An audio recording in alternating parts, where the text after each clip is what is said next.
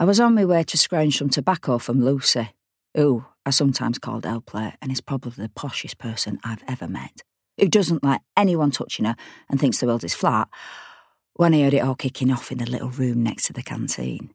The room with the yellow wallpaper and the settee. The music room, because there's some dusty bongos on a shelf and a guitar with four strings. I could still smell that watery curry Eileen had done for lunch. I'd eat it all, don't get me wrong, two plates full, because I've always had a big appetite and you eat what's put in front of you, but the whiff of it an hour or so afterwards was making me feel slightly sick.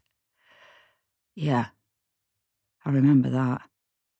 Mind you, lots of things make me feel a bit green around the gills these days, and it's not like this place ever smells particularly lovely, let's be honest. So, I was bawling down the corridor, trying not to think about the smell and gasping for a fag, when I heard all the shouting. Swearing and screaming, stuff being chucked about, all that. This was a Wednesday afternoon, two days before they found the body. The sound really echoes in here, so I didn't think too much about it to begin with. It's not like I haven't seen people lose it before, so I Thought it might just be a row that sounded a lot worse than it was, and it wasn't until I actually got to the doorway and saw how full on things were that I knew I was going to have to do something about it. That I needed to step in. I'm an idiot. Three days before they found the body. Three. It was a proper scrum in there. A couple of people were watching. One bloke I don't know very well was actually clapping like he thought it was some kind of special entertainment that had been laid on. But everyone else was grabbing and grunting, lurching around the room and knocking furniture over. Watching from the doorway, I couldn't really tell who was doing the fighting and who was trying to stop the people who were doing the fighting. It was too late to work out what had started it, but I guessed it didn't really matter by then and probably never mattered much to begin with. It doesn't take much round here. Half a dozen of them tangled up, scratching or pulling hair and calling each other all sorts. A melee. That's the word, right? French, for a bunch of bad tempered twats making idiots of themselves. Wrestling and cursing, spitting threats.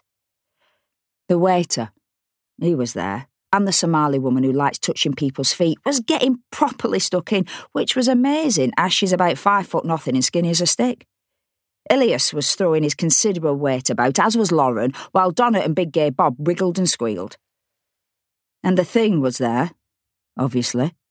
He was right in the thick of it, kicking a chair over, then trying to swing a punch at Kevin, who was backed up against a wall, while somebody else, whose face I couldn't see beneath the hoodie, was hanging onto the thing's arm for dear life.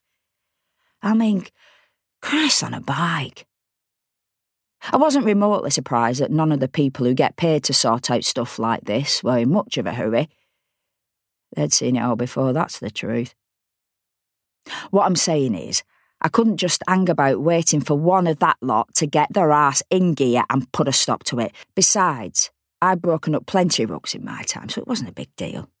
I've been trained for it, haven't I? Bloody hell, Al. Get a grip. Getting the facts straight is important, right? Something else I've been trained for. The first body. The first of the bodies. It was obvious pretty quickly after I'd steamed in that I wasn't really making a lot of difference, that I wasn't going to be able to do much physically. To be fair, though, I didn't have my equipment baton, pepper spray, taser, what have you, so I wasn't going to give myself a hard time about it. In the end, the only thing I could do was climb onto one of the few chairs that was still the right way up, take a breath, and scream louder than anyone else until I had their attention. Well, most of them at least, though a few were still muttering. I'm going to give you one chance to break this up before things get serious, all right? I left a little pause then, for what I said to sink in, because I've always thought that's effective. Makes them think a bit so do yourselves a favour and stop playing silly buggers.